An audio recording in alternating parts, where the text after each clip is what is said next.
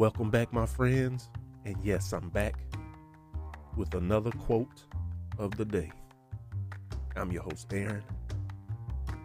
And we have another powerful quote. This one comes from Marcus Garvey.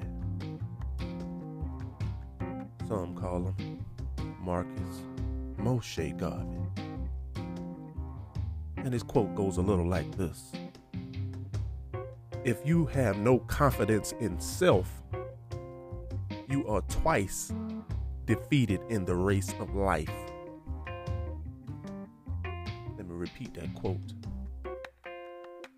If you have no confidence in self, you are twice defeated in the race of life. One more time for those people need it again. If you have no confidence in self, you are twice defeated in the race of life.